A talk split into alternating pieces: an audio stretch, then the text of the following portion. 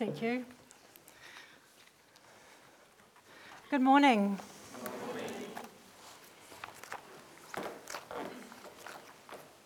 I just love it how we can take a book, and I think we've portioned eight speakers, and each one has quite a different uh, style and um, take on the word. So um, today it's me. The God who made the world, who made all the nations, that they should inherit the whole earth. And he marked out the appointed times in history and the boundaries of their lands. And he did this so that they would seek him and perhaps reach out for him. So thanks, Dora, and your Vanuatu spiel there. And when Peter preached in Acts 2 5, there were people, God fearing Jews, and um, from every nation under heaven, and they were listed there. And these hearers, Jews, Jews and um, converts to Judaism, were amazed that these Galileans, these some were fishermen, could speak such diverse languages, sharing the wonders of God. And Peter declared in Acts 2, and the listeners were cut to the chase. Therefore, he said, Let all Israel know that God has made this Jesus, whom you crucified, both Lord and Christ. They were cut to the heart and they wanted to know how they could change their position before God. And he replied, Repent and be baptized, every one of you, in the name of Jesus for the forgiveness of your sins. And you will receive the gift of the Holy Spirit. The promise is for you, for your children, and for those who are far off, whom the Lord will call. Well, our Lord, the Good Shepherd, commissioned Peter, that fisherman, to become a shepherd, to care for and instruct the church. And Peter's letters are still feeding us, the flock, in Alexandra today. Well, Peter writes uh, in this 1 Peter 2:13 to Christians in the provinces of Turkey, to Christians from both the Hebrew and the pagan world. And they were scattered through Pontus, Galatia, Cappadocia, Asia, and Bithynia. And they were scattered because they were struggling with persecutions. And they had fled from Jerusalem into foreign lands. I've been lucky enough to travel to Cappadocia and I've seen the caves that these Christians hewed out, some of them 14 levels deep. There were dining areas with tombs in the floor because they couldn't go out to bury their dead. And the churches were painted with iconology, pictures of the Bible stories, because many of these people were illiterate. And I visited Ephesus, where the Turks are very proud to say that Mother Mary lived. She lived there with her beloved disciple John until he was arrested and sent to the island of Patmos. And even in his letter, 2 John, he writes to that elder, to the chosen lady. Had we ever considered that Mary, the mother of Jesus, was persecuted and had to flee. Well, Christians were struggling also with the new ideas like the oneness in Christ. But our scriptures tell us, for we were all baptized into one by one spirit into one body, whether Jews or Greeks, slave or free. Struggling adjusting, even processing this new freedom, these new visions, and these new hopes. And I just wonder how many times do you thank God that we live here in Alexandra today? You know, we could be living right now in the Ukraine, we could be living in Somalia, We could be fleeing fires in Canada or cleaning up after floods in the Hawke's Bay. Our lives, our concerns, our fears, and our future would look so different. If we had lived during Roman submission of Israel, we may have seen a man ride into Jerusalem on a donkey. He had been identified as the Lamb of God who takes away the sin of the world. He was crucified under Roman law, even though Pilate, the governor of the time, said, I find no charges against him. He died. And three days later, after being entombed, he rose again. His name was Jesus. His love and sacrifice changed the world one follower at a time. And his followers called him Lord. So if you can call Jesus Lord today, he is your master. You are his follower, and you are his servant. And though we have not seen him, we love him, we believe in him, and we're filled with an inexpressible joy a glorious joy. And we submit, as Psalms 20, uh, 92, 62 says, my salvation and my honour depend on God. Well, the passages that I've um, been selected to preach on today um, have about five subtitles, and quickly they mean 1 Peter 2 Submit yourselves for the Lord's sake to every authority instituted among men. Slaves, submit to your masters. Wives, be submissive to your husbands. Husbands, consider and respect your wives. And 312, church, submit to the eyes or the scrutiny of the Lord. And for many, these will be quite large pills to swallow. You might be reluctant to swallow them, but I want to reverse the gagging and turn it into joyful laughter and to hope. The first chapter of 1 Peter says this Praise be to the God and Father of our Lord Jesus.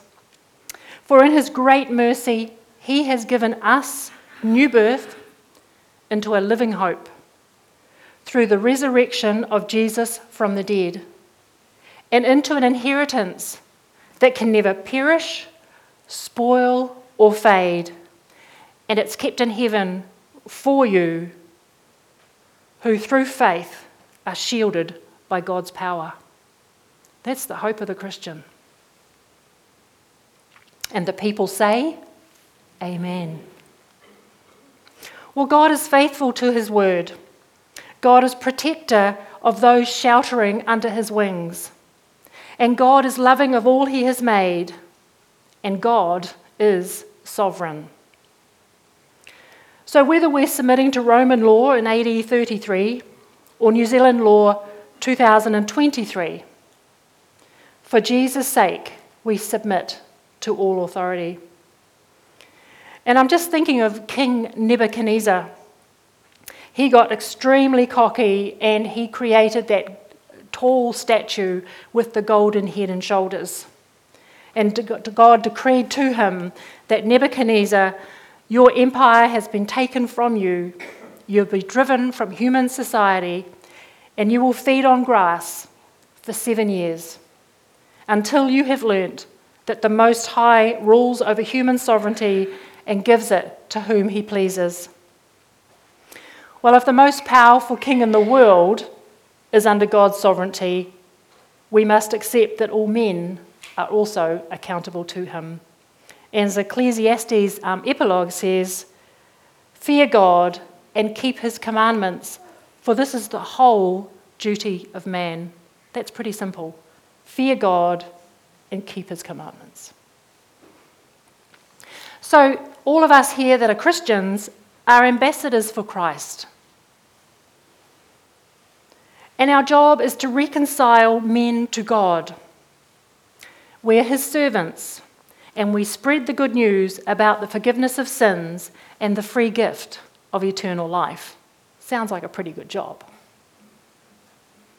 And so, as God's servants, we should do good. And our community should know that we are honest and fair in our trading, that we're truthful in our conversations and generous towards others, that we're law abiding and that we're respectful. And most importantly, our reverence of the Lord is our highest authority, because fear of the Lord is the beginning of wisdom. We don't want to be found wanting, and we certainly don't want to be punished by God's appointed authorities. Because, you know, if the devil prowls around looking to accuse us, looking to demote, um, demote our reputation, to discredit the sovereignty of God, well, so do the unbelievers outside this church. They are looking. And our disobedience tears down our credibility, our credibility of the testimony of God's goodness. On the other hand, if the outside world sees trust and obedience and love expressed to humanity and self control, then by doing good, we will silence the ignorant talk of foolish men. And foolish men are men who do not believe in God. So, if we show proper respect to everyone, we love the brotherhood of the believers, we fear God, and we honour the King. And even Jesus said to the disciples, Whose face is on the coin? Give to Caesar what is Caesar's, and give to God what is God.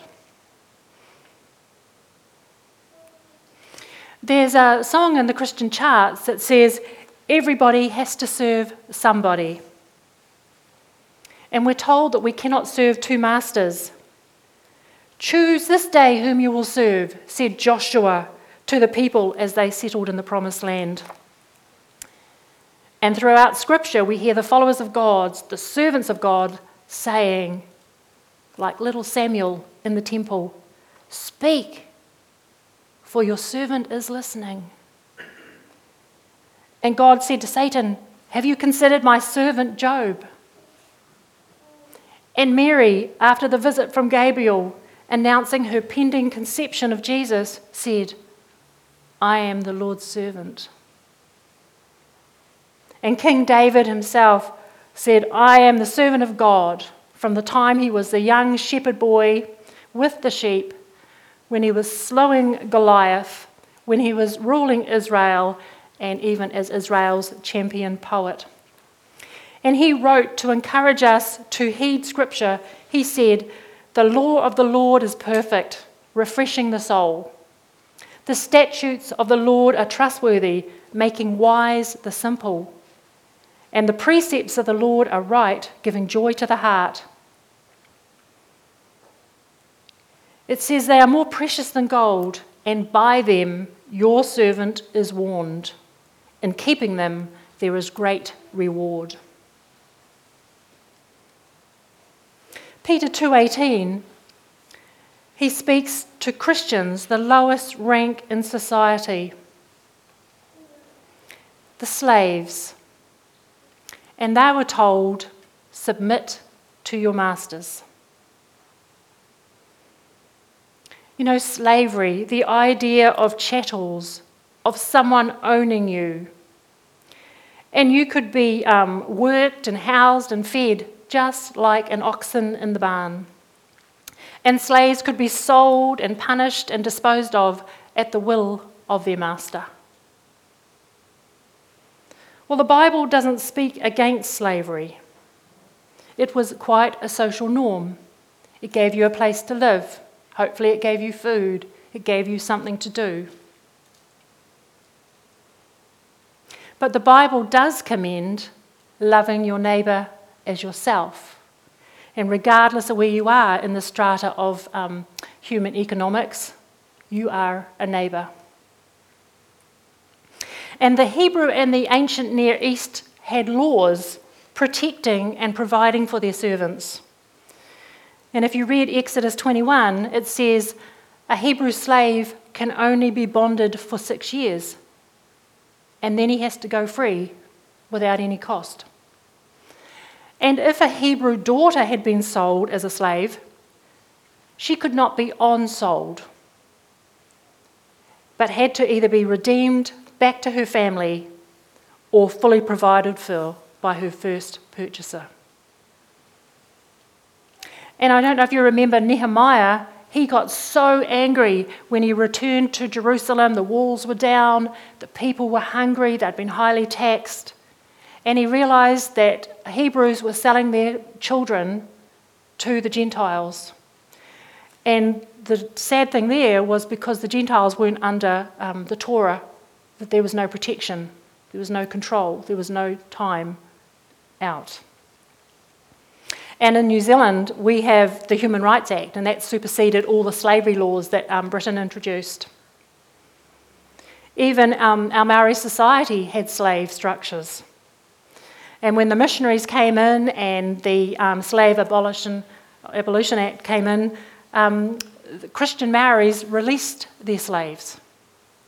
And the Maori um, slaves went back, and they had also been, um, become Christians, and they went back throughout the Bay of Plenty, through um, the East Cape and the Waikato. And there were Christian churches planted by these returning Maori slaves. And the gospel continued. Well, I want to look at four slaves in the Bible, and each one has a lesson for us to learn. So the first one is Onesimus, and he was a runaway slave, and he had run away and followed Paul, who I think he was um, saved through. And after a while with Paul, Paul sent him back because, you know, he wasn't his. And Paul acknowledged that uh, the man Philemon, who was also a Christian, owned Onesimus. And Paul said, He was once useless and he was undevoted to you, but he's a Christian now. Paul also recognized that there was um, a chattel, it was a physical loss, and he said, I will honour any debt that Onesimus may have accrued. So, lesson one a slave's time belongs to his master. Example two Hagar. Well, Hagar was the maidservant of Sarah, and Sarah couldn't have children herself. So she said to her husband, Well, you have Hagar, and I will have my children through her. Well, Hagar's body was not her own, and she despised Sarah for using her. Pregnant, Hagar fled. And the Lord met her and said, Uh uh, Hagar, and as Peter says, slaves, submit to your master with all respect, not only to those who are good and considerate, but also to those who are harsh. And so Hagar went back and submitted to Mistress Sarah. And 14 years later, when Mistress Sarah had a child of her own, you could imagine the jealousy in the camp. And Sarah just got more angsty uh, the firstborn son got um, cocky towards the new baby, and Hagar said, That's it, she's just a slave, she can go. And so she just sent her out into the desert. Didn't matter if she died, she was just a slave. But no, because in everywhere there is order, because God is sovereign. And the God who sees, and the God who sees encountered Hagar, and she, he provided her and he protected her and so what we see is that there is God at the top. And there was Abraham, the husband, who consented to Hagar being sent away, Mistress Sarah, and slave Hagar. But God sovereign in the outcome. So, lesson two a slave's body is not their own. Then there were two slaves that had a really good attitude to their masters. So Joseph, sold by his brothers, stripped of his prestigious cloak, shackled, and forced to walk hundreds of miles, and he was purchased by Potiphar for his physical attributes. And he served with him as a slave in Egypt. You know, Joseph was from a business family, a farming family. They traded, they were free. But he did not complain about the injustice of it all or claim his rights. He just trusted that God had a purpose in where he was placed. And he decided not only to endure, but to be the best and to do the best and to bless his master. And Potiphar soon saw that God blessed everything that Joseph did, and he was promoted. So, lesson three Joseph's respectful attitude was a testimony to his trust in God. And slaves are not just adults. Um, put your hand up if any of you have gone and seen The Sound of Freedom that's on the theatre at the moment. Story of an FBI agent who goes in to rescue a little boy in South America, and he realizes that this little boy's got a sister who's also been taken as a slave. So it's on at the movies now. We saw it last night. Um, there's some pretty nasty people that do pretty exploitive things to our children. Well, this unnamed child in Syria uh, was probably a bounty of a war raid. And she was the servant of Naaman's wife. She was still a child, but she knew about the Lord God. She knew about the prophet Elijah. And so when this little slave girl saw that her master was suffering from a skin disease, her heart went out to him. And she shared her faith. And she said to the mistress, If only my master would see the prophet who is in Samaria, he would cure him of his leprosy. Her eyes, this little girl, saw a need, and her heart did not harbour resentment but respect. And as you read through the account, you see a chain of submission. The wife shares the little girl's faith with her husband. Naaman gets permission from the king to travel to Samaria. Naaman learns to submit to an unseen prophet. He found that really hard. And when he obeys, he receives the miracle of instant healing from his leprosy. And he's convicted of the authority, the sovereignty of God. So, lesson four a slave girl's faith and compassion changed a man's eternity. And this is the reason why I think Peter talks about submission. Whatever you do for the glory of God, submit. Save a lost soul, exhort the Lord's name. And we could modernize that to today. You know, slavery is illegal in many countries, definitely New Zealand. But we can still be subject to a master, like through the employment agreement contract. So the owner of the business sets the rules, uh, the purpose of the work, uh, the time of the work, the standard of the work, and who you have to work under.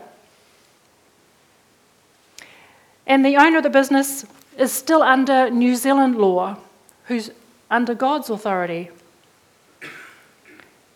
Well, some of you know that I work in spiritual care. I work for the Otago Community Hospice. And my employment contract says we are secular. And I can have no faith bias in my work. I cannot work as a Christian, and I cannot work as a chaplain.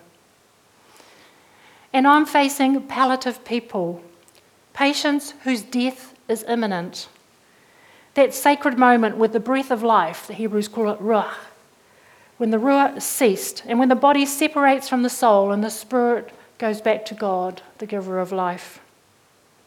You know, it's a beautiful and um, privileged work, but sometimes it's extremely heart wrenching. I walk beside families that are letting their loved ones go, and they're struggling and they're distressed and I see them, it's almost like they're bursting to ask those big questions which society says, don't even go there. Things like, what happens after death? Will I see them again? Is there a God? But they don't ask. Christian faith has not been part of their practice. The Bible has not been their instruction manual. And yet, when I walk into a home or I meet a patient or meet their families, eternity is my spirit's focus. But my employment contract says I must stay faith neutral. It is so hard. So I can ask leading questions like Are you at peace? Do you have any questions about leaving this world? Have you got any unfinished business? Or did you have any faith teachings as a child? They're just little windows that could be open to conversation. And sometimes they lead to discussion with Christian content and with scripture and prayer. But sometimes I have to walk away stonewalled. I just trust that God will prompt a question next visit if they have the time. Maybe God just knows that their name will not be written in the book of life. But for all of us, and this is where the submission comes in to the Word of God, not just my employment contract, we are told set apart Christ as Lord. Always be prepared to give an answer to everyone who asks you to give the reason for the hope you have. So, can you see the order? The believer lives a life of hope and says nothing. But the unbeliever sees that life of hope and asks a question. And then the believer has the responsibility because they've had the invitation. So there is an order in the Word of God. And if a Christian can't be trusted in the workplace, who can be? Well, being a servant is not natural, and submitting is hard. But Jesus was the prime example of servanthood. For bearing up under unjust punishment, he, the innocent, the Holy One of God, punished for others' sins. Ours, mine, yours. And we're told that in the being in the very nature God, he did not consider equality to God something to be grasped, and he made himself nothing. Jesus committed no sin, no deceit was found in his mouth. He never lied, he never hid the truth, and he never tricked anyone. And yet he was placed onto the cross, suspended by nails, bleeding out, struggling for breath, punished unjustly. And when the people hurled insults at him, he did not retaliate. And as they pushed a crown of thorns into his skull, mocking his divine kingship, he did not threaten them. He just prayed, Father, forgive them, for they know not what they do. And he entrusted himself to those who judges, to him who judges justly. And he paid the price for us. He redeemed us that our slavery to sin may be paid by his blood. And believing in him, we can be free people, free from the burden of sin, free from the debt of sin, free from the accuser of sin, and free from the judgment of sin. And the people said, Amen. Well, in 1 Peter 3 1 to 6, Peter flips this over really quickly and he said, So, in the same way, wives, be submissive to your husbands. So I had to go back and read what did Jesus do? How did he submit? Listen to this. Do not seek equality with your husband.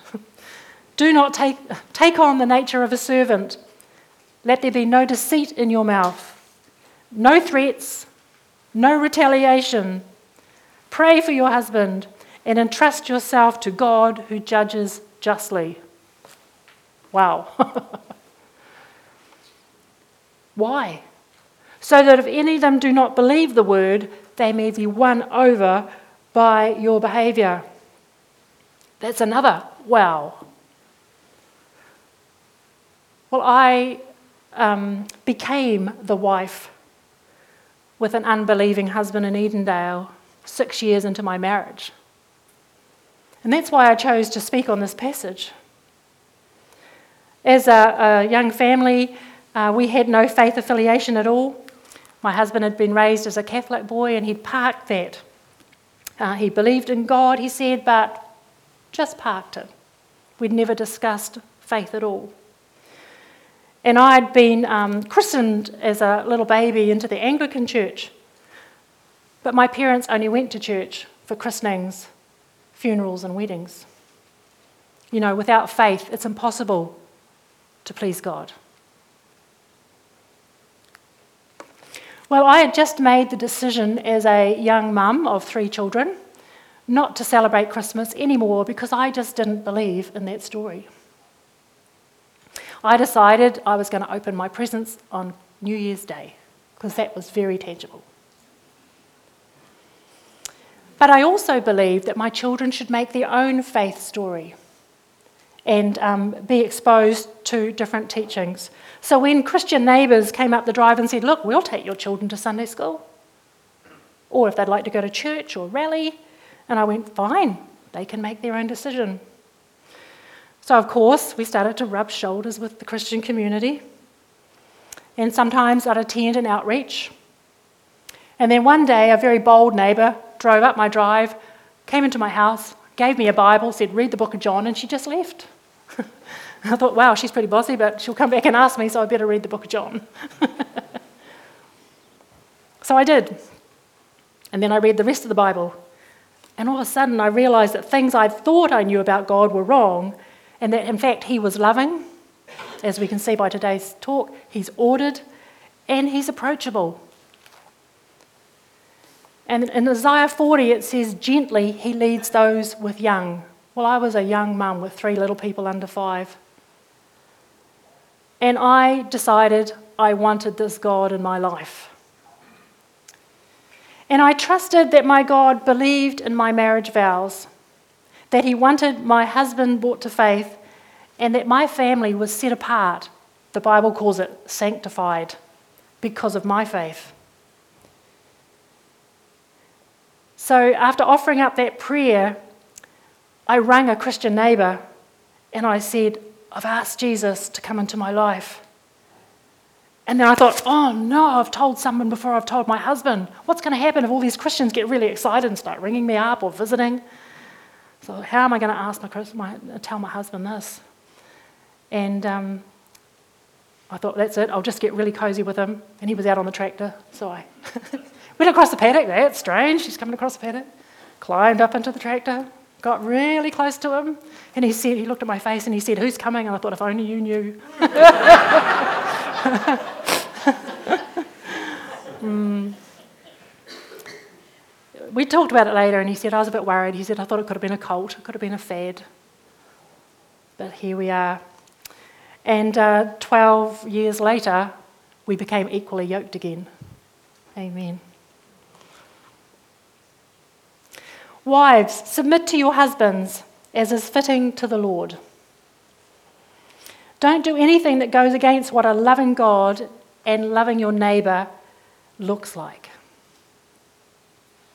Consider is it true? Is it noble? Is it right? Is it pure, lovely, admirable, excellent, praiseworthy? That's our only out for not obeying our husbands. And the classic is Abigail.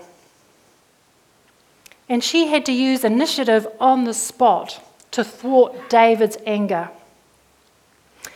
David had said, you know, sort of curse me if by tonight any of Nabal's men still live. He was going to wipe out the men of Nabal's uh, family, his servants.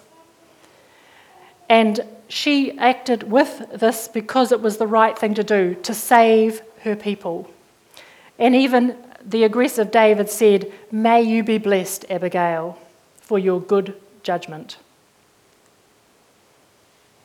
Peter also says, a quiet and a gentle spirit of great worth in God's sight.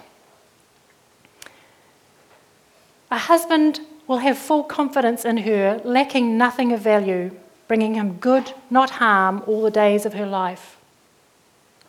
She is clothed with strength and dignity and has confidence in tomorrow. And I'm going to put a bracket around that and go, and eternity. She speaks with wisdom, and faithful instruction is on her tongue. And her children and husband call her blessed and praise her. You know, we can wear, wives, gold jewellery and fine clothes. And we can cut and dye our hair or tie our hair up wear makeup. But you know, you can put a gold ring in a pig's nose and it's still a pig. so, what really counts is the beauty of a selfless spirit. Our motivation to love and care for those who God draws into our lives. Because charm is deceptive and beauty is fleeting, but a woman who fears the Lord is to be praised. So, what have we learned? Our body is not our own. Our time is not our own. We were bought with a price the blood of Jesus. Peter, as he writes, gets a balance going on here because God had said, you know, it's not good for a man to be alone. And he created Eve, and Adam became a husband. And husbands, Peter said, are, to, are instructed to always, always treat their wives with consideration and respect, even though she is the weaker partner, or because she is the weaker partner. I don't know if you watched um, Valerie Adams the other day, the um, documentary on her. She stands six foot four, and she's an absolute powerhouse. But not many of us are that tall or that strong. And I never want to be physically capable of what my husband can do. So, if husbands um, love their wives the way that Jesus loves the church, he sacrificed himself for her. And a man is told to look after his wife like he looks after his own body. And I've seen men in town when their wives aren't looking, and they can look after their own body really well, can't they? They're at the chip shop or the dairy getting their little treats. he feeds it and he looks after it. Well, this command is directly submission to God. I hear submit to God in the same way, follow Jesus' example, and look, for your, look after your wife. And Peter said, you know, remember, you're actually equals with your husband in the sense that you are heirs in the generous gift of life. And I loved Jesus' um, promise to us. He said, In my Father's house are many rooms, and I go and prepare one for you. And if I prepare one for you, I will return and take you to where I am. What a promise for any servant to hear. This and all the promises will never perish, spoil, or fade. So, if I had to link all these passages on submission together, we'd like to sum it up that um, if we follow Paul and he says, I make myself a slave to everyone to win as many as possible. I'm going to read that again. Paul said, I make myself a slave to everyone to win as many as possible. And if we understood that we are God's handiwork, created in Christ Jesus to do good works which God prepared in advance for us to do. For the eyes of the Lord, our Master, are on the righteous, and his ears are attentive to our prayers. But the face of the Lord is against those who do evil. I'm going to say um, four sentences, and if you agree, go amen. I want the word of God to have mastered me. Amen. I want the word of God to be my bottom line of authority. Amen. I want the Spirit of God to be my master, giving me instructions of when and what to say and do. Amen.